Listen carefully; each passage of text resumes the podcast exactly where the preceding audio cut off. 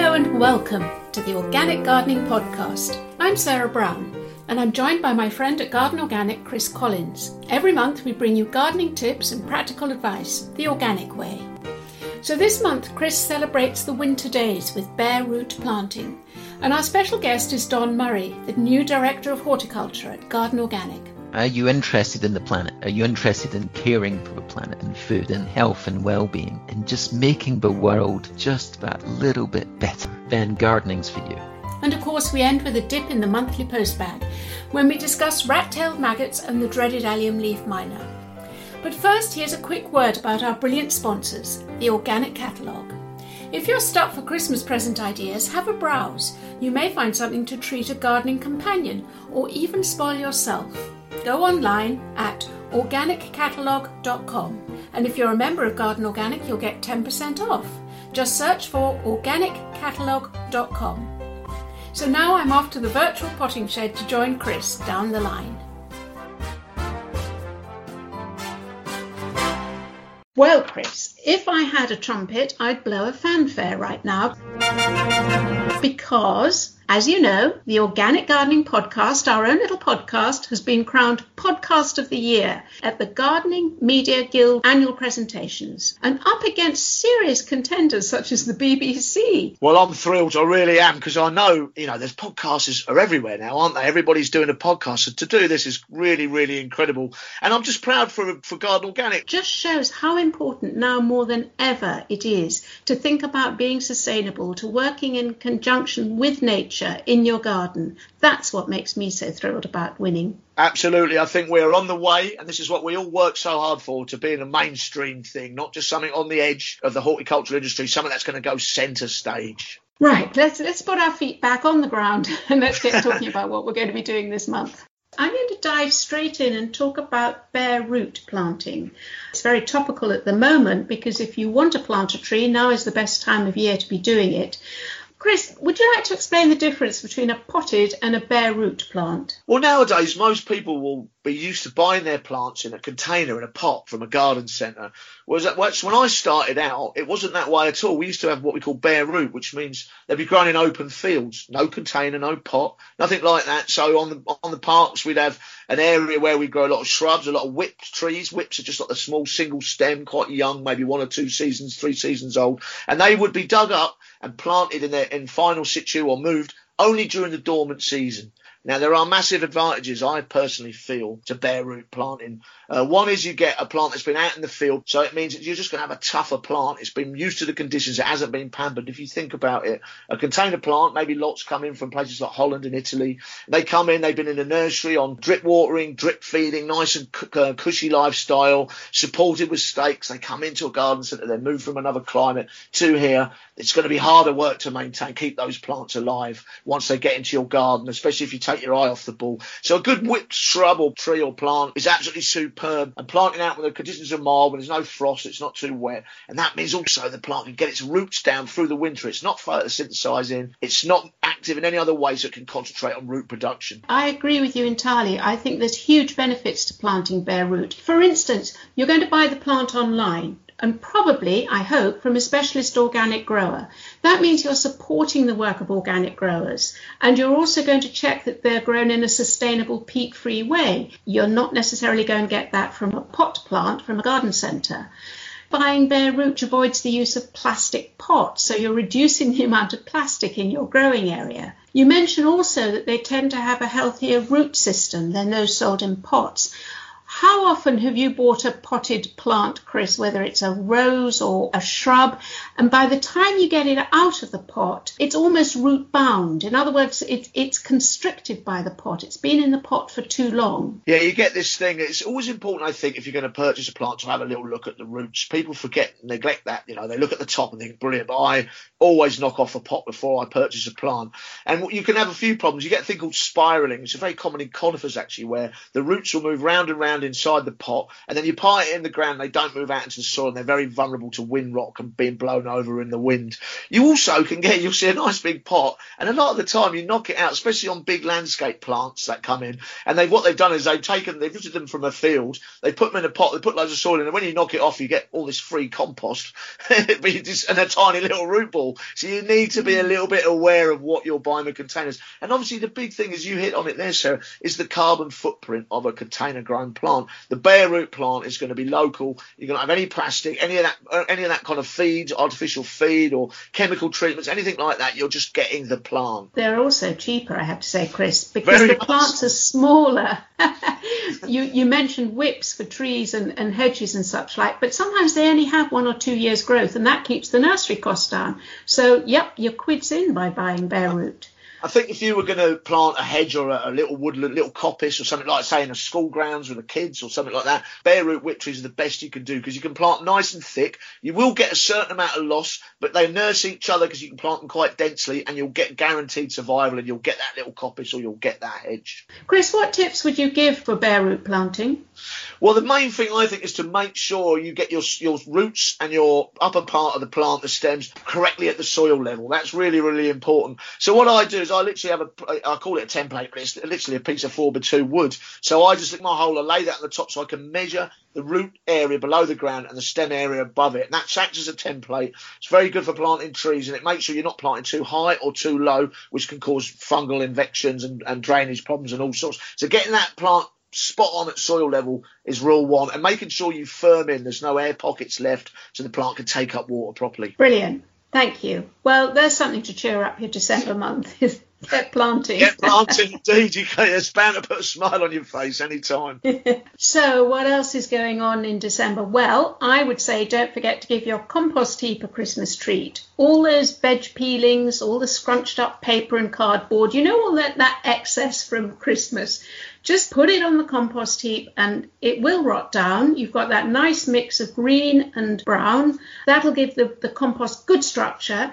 And as it rots down over the next few months, it's going to be ready for you to use to feed your plants in the growing season. Yeah, it's our gold dust, isn't it, Sarah, really, the compost. So you always never take your eye off the ball with the compost, isn't it? Really always be feeding it and thinking about it. Think of your compost heap as your friend. Give it a good Christmas. Exactly. It's a good way to look at it. I think maybe the other thing to mention as well this time of year, I mean, I'm re-landscaping my allotment at the moment. It's quite a big job. So I'm putting in new raised beds and stuff and paths. It's great fun, but I have to be a little bit careful about walking on my soil because when it's been quite wet recently, and you can end up compressing the soil, destroying the structure, creating a situation where it won't drain properly. So just be aware of not treading on the soil too much. If you can, just walk on planks if you need to cut over it. That's such a good point, Chris. You're absolutely right.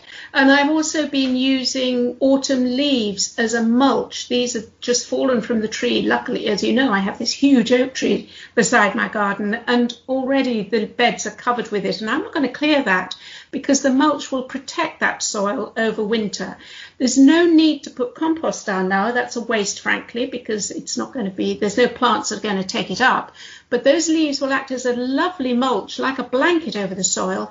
And I'll tell you something else, the earthworms will love them. They'll come up, pull them down, and that'll add nutrients into the soil and aerate the soil. So again, it's ready for planting in the spring. Yeah, those worms will be loving that oak tree. Bit of symbiosis going on there, definitely. In London, Surrey, I still have weeds popping up. I mean, I get quite mild weather at this part of the world, and always best to keep an eye on weeds and making sure that, you know, you don't end up with a bigger problem come the spring when everything starts to move again. That's so true, Chris. And when the soil is damp and loose like it is at the moment, it's actually not difficult to pull up those weeds, those perennial weeds with the large root systems. Great. OK, so, well, it's December, and you know what that means, Chris? It's Christmas. Whether you like it or not, whether you're in lockdown or not, we've got Christmas. What Christmas presents have you got in mind, either for yourself or for anyone else? Well, I think, you know, my good lady has got more and more into growing stuff from seed over there. I've infected her with this passion, I think, a little bit of growing stuff from seed.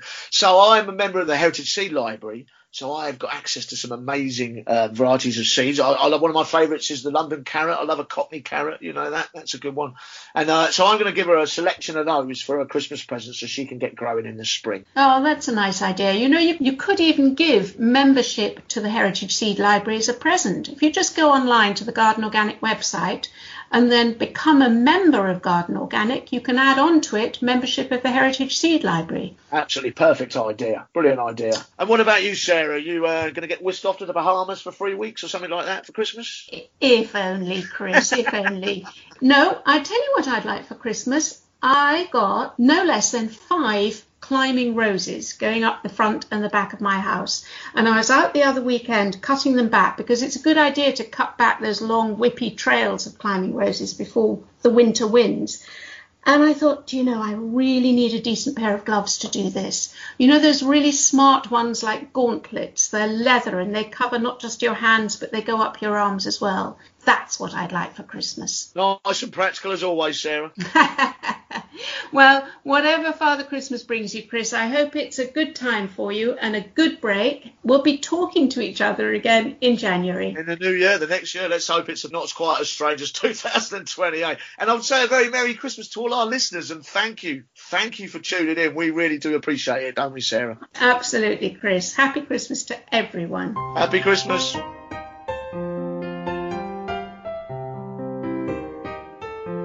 And now it's time for our special guest, who this month is Don Murray, Garden Organic's new appointment as Director of Horticulture. Don shares with me his very personal story of his horticultural career, from a teenage apprentice in Scotland to studying orchids in the American rainforests, and his exciting time at the Eden Project in Cornwall.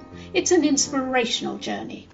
Hi, Don. It's really nice to speak to you. Sarah, it's an absolute pleasure to be here. Thank you. And of course, you and I probably should be sitting opposite each other in the office, but that's not happening at the moment. Welcome to Garden Organic. Thank you very much. So this is my day 10, I think. How exciting. It's all ahead of you. Indeed. Well, before we talk about that, because I'm sure you have got plans, can we scroll back a bit? Because I think listeners will be really interested to hear about where you've worked before and indeed what got you into gardening in the first place. I know, for instance, that you spent a long time at the Eden Project down in Cornwall. That's right. Eden, oh, it just those words. It just lifts the soul. It lifts my heart. Eden is magical. It's a transformation project, and I was so lucky. So I was there in 2000. It just opened its gates. One of the first people to work there then? Yeah, I guess. Yeah, I was. Yeah. What was your role? So when I joined, I was the curator of the rainforest biome. So yes, I was in charge of the largest conservatory in the world. Because I think we all have images of those large glass domes and the world within them.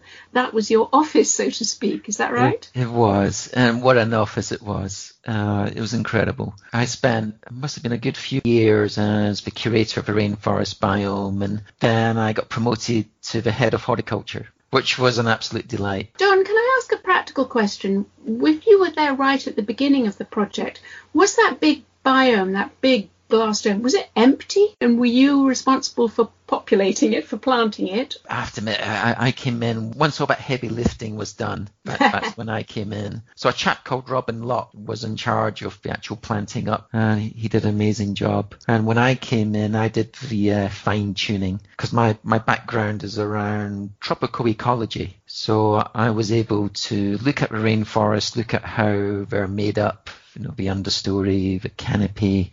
And then I was able to finesse the rainforest biome and make it look real. That was always the intent. The intent was for many, many people who maybe could never visit a real rainforest. How do you make it real? How do you make it feel like a tropical rainforest? That must be sound and smell as well as planting, is it? That's right. 2 years in, I was in the biome. I noticed somebody just standing crying with joy. Oh. They couldn't believe how incredible. And it was actually someone from Africa. They just felt at home. The temperature, the feeling, the plants. And that made my heart, you know, really sing. And yeah. I think, you know, after over millions of visitors, I think everyone who enters the rainforest biome gets that sense of, wow, this is what a tropical rainforest feels like and looks like. and smells like.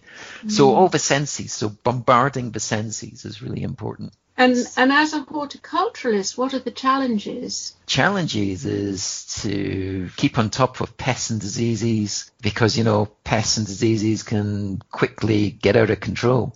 But you're dealing on a huge scale. Oh, yeah. Right? Oh, I mean, everything. You think about your conservatory at home and you multiply that by 1,000,000 times.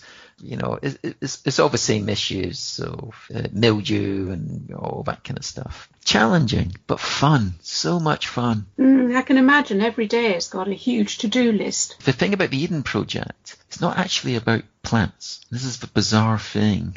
The amazing thing that Eden has done is that we didn't use these plants to tell the story about people. So Eden is about people. It's about our impact, positive or negative, we have on this amazing planet. And you start thinking about in the context of what gardeners do.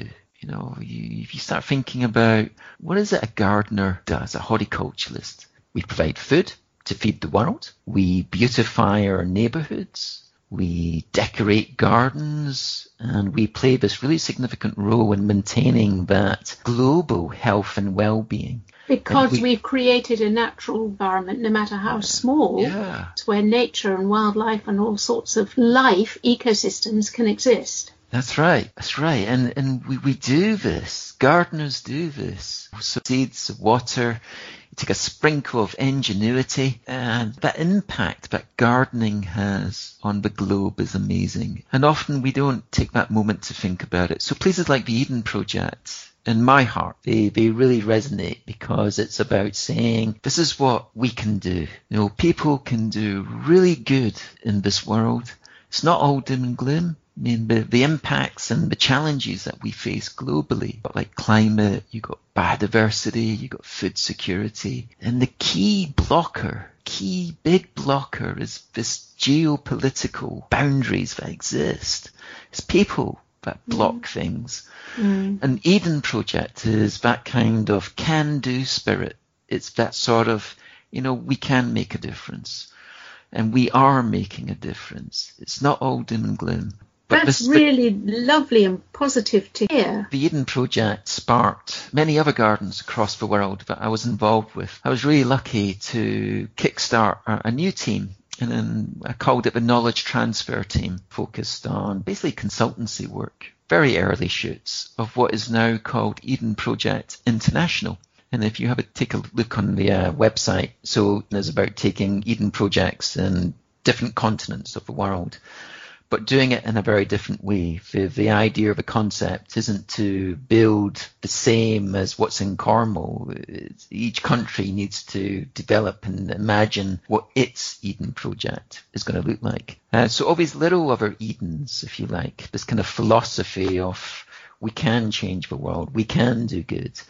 Influencing change, I think that's really heartwarming when you can be a gardener like myself. I'm a gardener and I'm really proud of that. But now I can do all this other stuff. Certainly when I was 15 years old, you know, I would never have dreamt I would have been involved in projects like Eden. Okay, let's go back to the 15-year-old Don. Oh gosh, what was it then that you decided you'd like to be a gardener? Oh yeah. So when I was 15, I had hair. That was a bonus. So when I was 15, I knew what I wanted to do. I wanted to be a gardener, and boy, I was mocked for that. Yeah. Okay. So you had a garden in your home, or what? Yeah. So my dad was a fireman, and he had a little bit of garden. So he grew vegetables, raspberries. He had his flower bed. It was a real jumble because my grandfather, my dad's side, his garden was very formal. On my mum's side, her garden, my granny's garden, was a jumble. It was a mess, but it was beautiful. It was natural. So I remember as a boy, you know, as a very young boy, 5, maybe 6, I was out in the garden. And I remember munching away on the peas, you know, kind of cracking open the pea shells, popping them and munching away, and just loving those moments with my dad and my grandfather. Yeah. You know, just, it actually brings a little tear to my eye, because it's my dad passed away over 10 years ago, and he loved his garden. And I think you're right. I think the garden is the connection with your parents, with your grandparents, with your whole family. I can't tell you the number of people that have said to me, oh yes, I learnt my love of gardening, very often through their grandparents, because there's that sense of time with them, special time. Yeah. And I remember with my gran, her garden attracted wildlife. So hedgehogs, birds, stray cats. I remember I really got involved in that, every aspect of nature. Mm. So now you're 15, you've got a full head of hair. Yeah. And you're getting teased at school because you're telling everyone you want to be a gardener. Yeah, there's a thing back then called youth training schemes. Which part of the country are we talking about? Oh, Don? So I was brought up in Grangemouth. For anyone who's driven past Grangemouth, it's that big orange glow. It's a petrochemical town. So between Edinburgh and Glasgow. Okay. My horticultural career when it started, and it was a youth training scheme. I joined the National Trust for Scotland, and I went to a small garden just outside Edinburgh called Bellhaven Gardens. Mm-hmm. It's a small 5-acre garden, and this is when my journey really started, and I couldn't have got the best start, because who was in charge of Bellhaven Gardens was the late Sir George Taylor. Now, Sir George Taylor, he was one of the few people who was both Regis Keeper at Kew Gardens and the Royal Botanic Gardens, Edinburgh. Wow. And good at sharing his knowledge? Very good. As I say, I couldn't have got a better start. Then I went on to the National Trust for Scotland's Threave Gardens. It was the Threave School of Gardening on the Scottish borders. That was a 2-year practical gardening program. In fact, it was called the School of Gardening. And I actually knew when I was 12 that I wanted to go there, because when I visited Threave Gardens, I met up with Bill Hean, who was the principal. I bumped into him because I recognised his face, and I nervously said hello and introduced myself. I was only 12. Oh, this is impressive. And said, you know, I would love to come and you know, I would love to join, you know, and be here. And I remember it was Bill Hean that said, oh, you should apply for the youth training scheme. And is that the same now? If you were a 15-year-old now and you wanted to do the same thing, would it be similar? Yes. So Threave still runs its School of Horticulture, and well done National Trust for Scotland for keeping that going.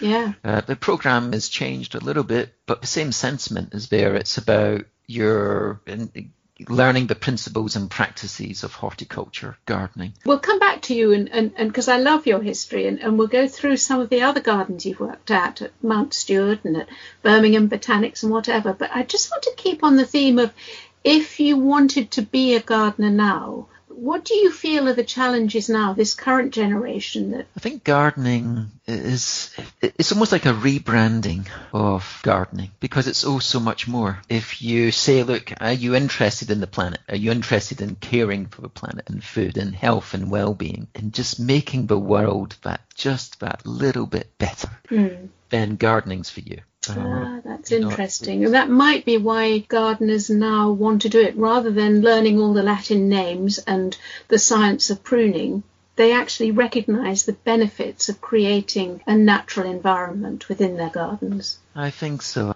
Mm. I'm passionate about things like apprenticeships. I'm passionate about getting young people, anyone really, but a bias towards getting young people into horticulture. And horticulture is wide open for anyone.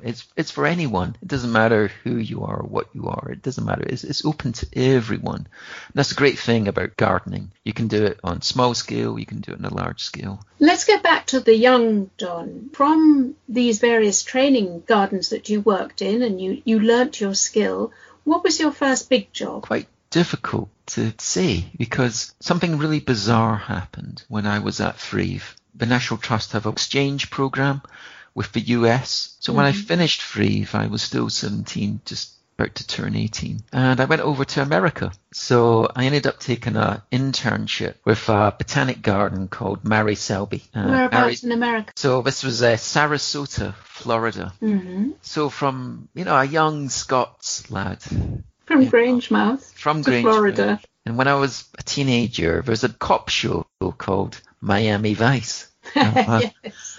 And, you know, I was young, and the idea of going to the shiny Florida, because obviously this TV show was based in Miami, and I thought, wow, that just seems great.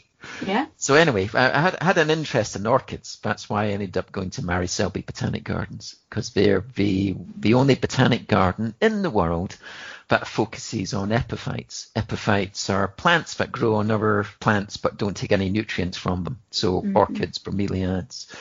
That 3 months turned into almost 6-7 years. Wow. Because more than 40% of all known living terrestrial organisms live up in the treetops. Which is beyond the ordinary mortal's vision, isn't it? Because it's so high and so dense. That's right. So you've got this massive hub of biodiversity. And so I got involved in this kind of whole loss of biodiversity, this outcry back then about we're losing all these species. And lo and behold, here we are, 2020, and we're still talking about the loss of biodiversity. And we're still losing them. Yeah. You know, so there's this thing called backdrop species. So for every single species that is we know has been lost, behind that there's several more that we've just lost. So I got really involved in rainforest. You would never have known, having started off with the National Trust in Scotland, that the next 7 years of your life couldn't be more different. Yeah, and it's profound, because remember, I'm still a gardener. What brought you back home? I kind of jumped around, because after Selby, I went off to the University of Missouri St Louis. Well, actually, in between all that, my boss, Meg, said, look, you have to go and get a degree. And I was like, a degree? Oh, gosh. And I thought, I'll never be able to do a master's degree. Yeah. And I ended up going to the University of Reading. And I did their diploma in pure and applied plant and fungal taxonomy. So this kid in Grangemouth with a diploma in gardening, a few years doing research, suddenly doing a master's. Oh, wow. So just before Christmas, the job came up, curator, Birmingham Botanic Gardens and Glasshouses, Edgbaston. Mm. I thought, oh, I just turned 27. And I remember my dad said, Donald, you need to get a real job. Like every dad does. No, because I've been jumping around doing all this work in Peru or Belize and swinging around the treetops. They were always trying to draw down funding and try to get research grants. And, you know, I was living from hand to mouth, really. And my dad and my mum supported me. So anyway, I grew up at 27 and ended up as, I think I was the youngest curator in the UK at that time. What I love about that story is that you started off very much, your learning was very practical. Practical. Then you did the degree or the master's, and then you got the job. And I really like that way round, because I think the so-called mature academic student is very often the most applied and the most dedicated and gets the most from it. I think the average 17, 18-year-old that goes to university doesn't necessarily get that same depth of involvement with their degree that the mature student does. Absolutely. I think there's two sides of this story. For those who don't have a degree, the world is still your oyster. For those who have a degree, the world is still your oyster. I think it's about who you allow into your world. And I have been absolutely really fortunate to have so many people who have been interested in me. I would add to that it's not so much who you let in. It's, I think, the other side of that coin is who you open up to. True. So it seems from hearing you talk, the young Don was actually a very open person, open to experiences. And that's what the world loves, and the world will then feed you. That's true. And when I went to Birmingham Botanics, I remember having the conversation with the Board of Trustees. I quickly realised that possibility of moving from curator to being potentially the chief exec of Birmingham Botanic Gardens was amazing. And did that happen? No. So I met the love of my life, Becky. Yeah. Everything was great. And for 4 years, I was at Birmingham Botanics. And of course, the Eden Project came along. Ah, so you said, sorry, Birmingham, Eden calls. Well, it called because it drew me back into that rainforest. I mean, yeah. I was missing tropics. I was missing research. So from Birmingham, I went to the Eden Project. Ah, that's a fascinating story. Let's also bring in Mount Stuart. Now, this is a garden up in the Scottish Islands. That's right. And I fell in love with Mount Stuart when I was a teenager. The island life, the community. And describe it to me. I don't know it. So Mount Stuart is on the Isle of Bute. The Isle of Bute is, if you imagine where Glasgow is, mm-hmm. Travel west from Glasgow and you'll hit the Isle of Bute. It's a commuter island. It's not a far-flung island. Okay. So I was at the Eden Project, and Becky and I really, we spoke at length because my affair in life was with Eden. So made a decision that, okay, it can't all just be about work. So bit of a new start. Yeah, I went for it. So the two of you went to Mount Stuart, and describe the garden to me there. It's a majestic 650-acre garden of arboretum, pinetum, designed by Mawson. Deep history. Victorian? It goes back to 1700s. Oh, okay, earlier then, yes. So it's the Mount Stuart is the family of the Bute family, the Stuarts family that transformed the UK, obviously with Cardiff Dock. And the fabulous Bute Park in the centre of Cardiff, right. Which I know well, yes. That's right, and one of the Earls, one of the founders of Kew Gardens.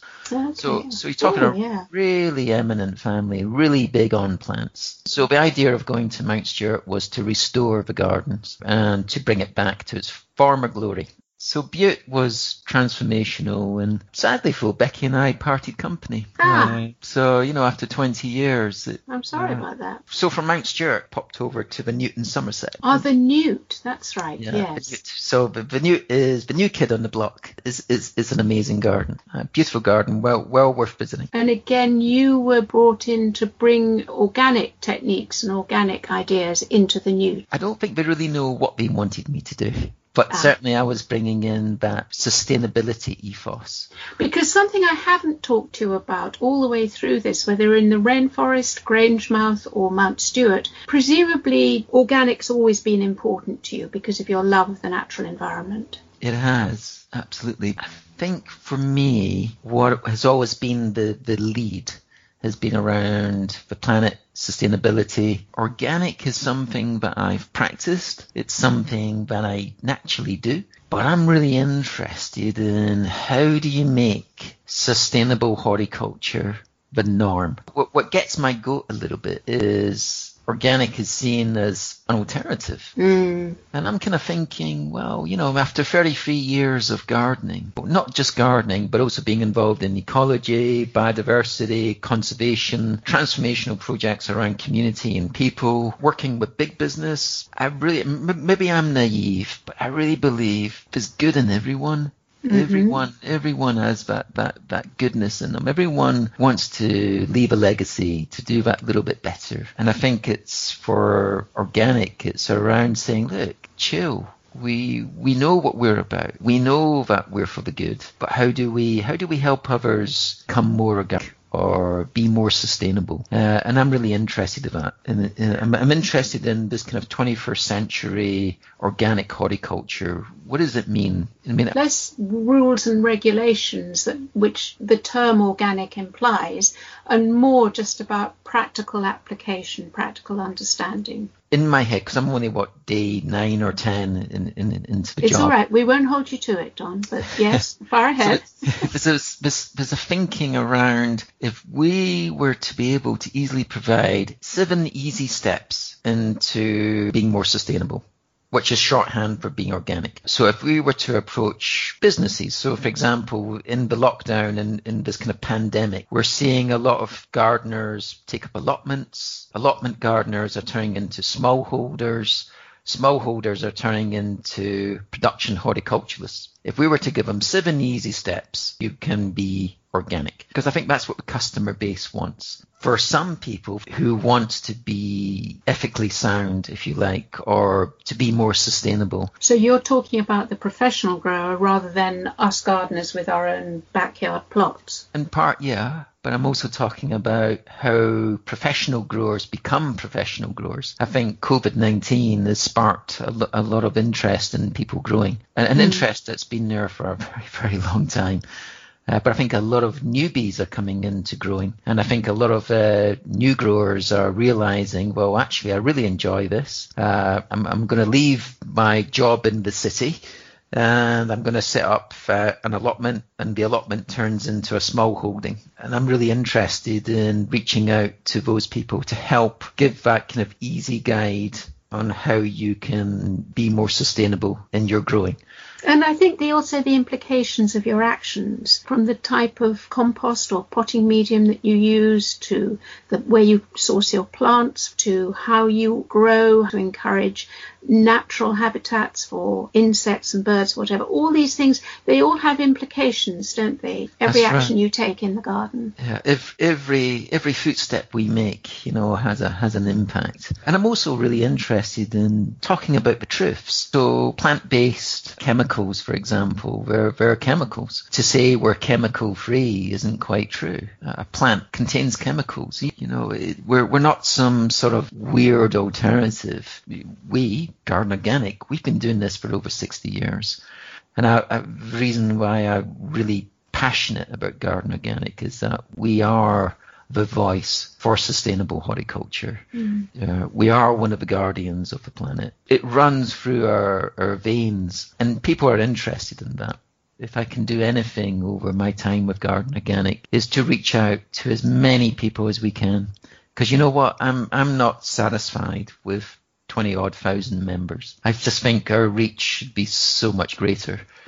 So my challenge to those who are members is, go and get another 10 people to join. Don't forget, we have a lot of supporters who may not be officially members, but around the world they support the work that we're doing. That's right. I think, again, this pandemic has really hit people in many, many ways, and it's making lots of people think about the natural world and what it actually means, and our impact we have on this planet. Yeah. Well, Don, you've given us, your colleagues at Garden Organic, a task, 7 simple steps. We'll be working on it, don't worry. Sadly, we've run out of time. There's so much more. I hope you'll come back again and you'll talk to us again on the podcast. But until then, thank you very much for joining us. Thank you. Thank you.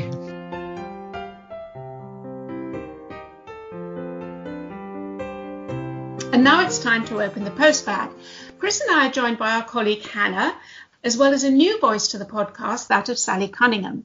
Sally is a walking encyclopedia of all things entomological, and she's given advice on organic growing to Garden Organic members for how many years is it now, Sally? Oh dear, it's over 20. Well, it's great that you can join us, thank you. Hannah, let's have our first question. Hello, yes, so the first one's quite an interesting one. So someone's written in and said they use self-watering pots for their tomatoes, cucumbers and sweet peppers in the greenhouse. But they're a little bit concerned because when they empty them out, they've found lozenge-shaped whitish grubs with a long tail in the water and the watering mat. Sometimes they find they've crawled out onto the greenhouse floor. Sally, this sounds like a good one for you to kick us off with. Well, I think I know what these are. These are probably rat-tailed maggots. They're distinctly revolting looking. They're quite dark because they grow in dirty places like the bottom of water butts or the runoff from a manure heap. But if they're in a relatively clean bit, they might be a bit paler. The distinctive feature is this weird construction at the tail where they've got this really long tail, and what it is, it's so they can breathe underwater. They stick this tail up to the surface and actually pull oxygen down through it when the water's too oxygen deficient because it's so full of absolute rubbish. Sally, are they going to harm the plants? No, they hatch out into drone flies. They're a big hoverfly, look a bit similar to a bumblebee. And obviously the maggots just tidy up sort of revolting water sources. But the adults are good pollinators, and you'll see them in the garden almost everywhere. They tend to settle on flowers, and they're around for a really long time, so they're excellent pollinators. I love the idea of snorkeling maggots, I have to say.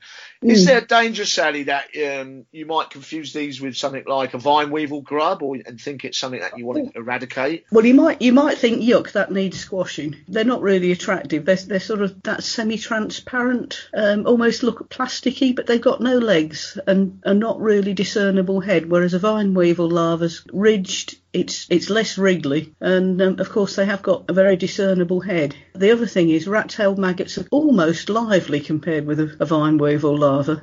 And it's the old story, if it's run away by the time you thought should a stamp on it, it was a goodie because it was a predator. That's brilliant. So I'm guessing you're going to say don't eradicate them. No, let them be. I mean, if you really don't want them in your self-watering pot, put them in the water, but there's going to be enough dead leaves and things in there for them to feed off. It doesn't matter how clean you keep your water, but there's always something grotty goes into it. Okay, that's really interesting. Thank you. So the second question we've got, now this is something close to my heart because I've had the same problems. Someone's written in to say they've planted over 50 leeks this year, but they're looking very strange. The stems are twisted and starting to rot. Can we help? Sarah, I think you've had this challenge too, haven't you? Absolutely, Hannah. It's the allium leaf minor. It's devastating, absolutely devastating. What happens is, as the listener says, the stems of the leek begin to twist, and when you look at them, they are starting to rot and go mushy. They go brown and mushy. If you peel back the leaves, you see inside little dark specks, tiny little specks like a flea dirt or something. And also I notice you've also got a very small little pupae, which is whitish colour, very small, like a very tiny little caterpillar. And that's the surefire sign of the allium leaf minor that's taken hold in your crop. Now, I had it last year in my leeks. I grow in a raised bed system, and I thought, OK, this year I'm going to move right away for the furthest raised bed, thinking I would escape the pest. And exactly the same thing happened again this autumn. I dug up my first leeks, and there it was. Sally, I guess my question to you is, how does it travel, and am I ever going to be able to grow leeks again? Well, they fly, and they fly quite strongly. At the moment, unless we find a natural predator, or we breed leeks with some resistance, and I'm not sure how you can breed resistance in. Sorry, you've had it. Yeah. In theory, you can net them, but they're so tiny. I mean, the adults are less than 3 millimetres. And actually, the practicalities of keeping something as big as a leek covered, possibly in a really fine mesh tunnel, but you'd have to make sure the door was absolutely insect-proof. You'd also need to make sure there were no pupae in the soil at all, or on your boots, or on the transplants. This is sounding very, very difficult then. Yeah, and leeks used to be such an easy crop. I think it's a particular problem in the Midlands. Is that right, Sally, or is it more widespread? Yes, they came in originally on a consignment from Birmingham Airport, and they've been spreading out ever since. We had them come to where I live about 6 or 7 years ago, and I haven't been able to grow leeks properly since. It's very depressing. Chris, what about you down in London? You'll be glad to hear my leeks, and I've got a lot of them, are absolutely fine and will be on the dinner table come Christmas Day, no two ways about it. I've got them in the ground still, and I'll just let them sit, no problems at all. It's interesting you were saying that if you do get it, it's game over. We do have, at the bottom end of my allotment, we do have a problem with onion rot, white rot. And is that the same, Sally? Once you get that, you're kind of done, aren't you? You can't really grow those alliums anymore. No, you can, but you've got to leave the ground vacant a little bit. Certainly, I'd say allow 4 or 5 years, but it doesn't necessarily mean a death sentence. There's a couple of things you can do. One, you can use cardboard or seashells as a mulch, and they promote the growth of a fungus which has an antibiotic effect on the white rot. You can grow mustard as a green manure because that will help produce chemicals which kill the spores. And you can also water the liquid that you've boiled onions in on the bare soil. Don't do it too often, about once every 6 months or so, and that will encourage the spores to germinate. And, of course, there's no onions there, so they'll die. That's really interesting. I know we've got it one patch on the allotment down the bottom where there's a lot of old guys from Cyprus down there who are gutted. So I'll give them that information. I'll tell them to listen to this as well, because I'm sure they'll be really happy to hear that. That sounds very positive about the onion white rot. I'm just sad about the leek. So yes, we need a biocontrol, don't we? Also, Sally, I was very careful to put the wastage from the leek. I didn't put it in my compost heap. Good. I actually put it in the green green waste, the food waste bin. Yeah, that's better, yes. The only other thing is you can grow some of the ornamental alliums. They're a bit tougher. They're still edible. Not as nice as leeks, but, you know, certainly in the spring, it means you've got onion flavouring. Allium coravitense and purple sensation seem to be pretty resilient. So, Sally, can I check in the spring if I'm going to plant out or if I'm going to sow onions or spring onions where my allium leaf miner has been in my leeks? Don't. Okay, so leeks and onions are off the menu next year. Yeah. Oh dear. Well, I'm right with onions, so I tell you what, Chris, you bring some leeks next time you're allowed to meet. You bring the leeks, I'll bring the onions. Well, that's the Christmas present sorted out then. Okay, so on to our final question. So someone's written and said they've stopped watering their houseplants, but they've heard they should keep misting them on the underside of their leaves. And is that correct?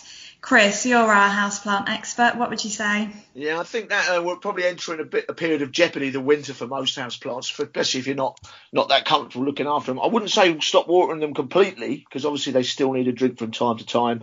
But it's certainly a good idea to mist the leaves now and again. Important thing is to not keep your houseplants too near a heat source. So if you put them in a radiator or fire, temperature fluctuations, that can cause leaf drop. And it also can cause, you get that browning around the edge of the leaf. You've got a big cheese plant, you get this brown line all around the edge of the leaf. That's where the plant's transpiring faster than it's taken up water, and you get cell death. So they're little indications. Just move them away to appear away from any heat source, and that's to prevent that. But misting also is very good for red spider mite, which is a nemesis of our house plants, and they get into the bottom side of the leaves and suck the sap out, and you get this kind of washed out look on the leaf.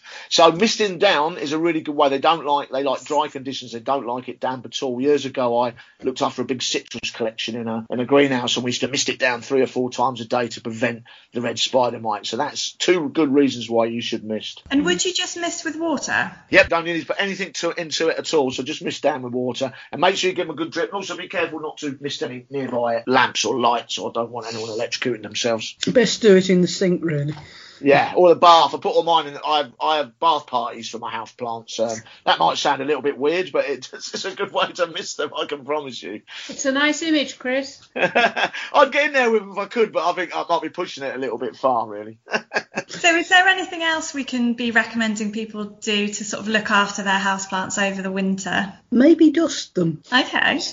We live in a terraced house, and we get quite a bit of condensation because, of course, we've got probably more drafts than a lot of people have. We haven't got double glazing. We've got the old glass that you can see the bubbles still in. Just looking on my own windowsill at the moment, I've got a couple of clivias, and the dust is really thick on the top of those. If it's a nice, mild, foggy day, and they're something that's reasonably hardy for a house plant, you could even put them outside for in the rain. You know, if the temperatures are over 10 centigrade, 50 Fahrenheit, you know, it won't hurt them. Just don't forget to bring them in again. And coming back to the dusting, what does the dusting do for them other than make them look a little bit nicer? Well, it means they can breathe more easily. You're freeing the stomata up, so you're getting better air exchange. Okay, brilliant.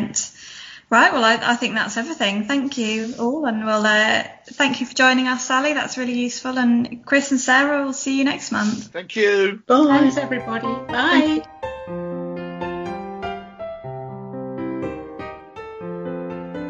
Okay, so I admit I'm gutted about the leeks. I guess sometimes you just have to learn that nature doesn't always help in the veg patch. If you want to follow up on anything you've heard in this episode, then click on our website, gardenorganic.org.uk/podcast. Don't forget, if you become a member of Garden Organic, then you'll have full access to our gardening advice team. Next month, we celebrate the new year with a couple of listeners who, like so many of us, made the most of lockdown to explore their gardening passion. And Chris and I will be choosing seeds to grow, getting that positive feeling about a new growing year ahead of us. Until then, I hope your Christmas break is a happy and loving one, and the weather allows you to get out and savour the season. Chris and I send you very warm wishes, and wherever you are, a big thank you for listening. Our thanks also to our sponsors, the Organic Gardening Catalogue, and to Kevin MacLeod for providing the music.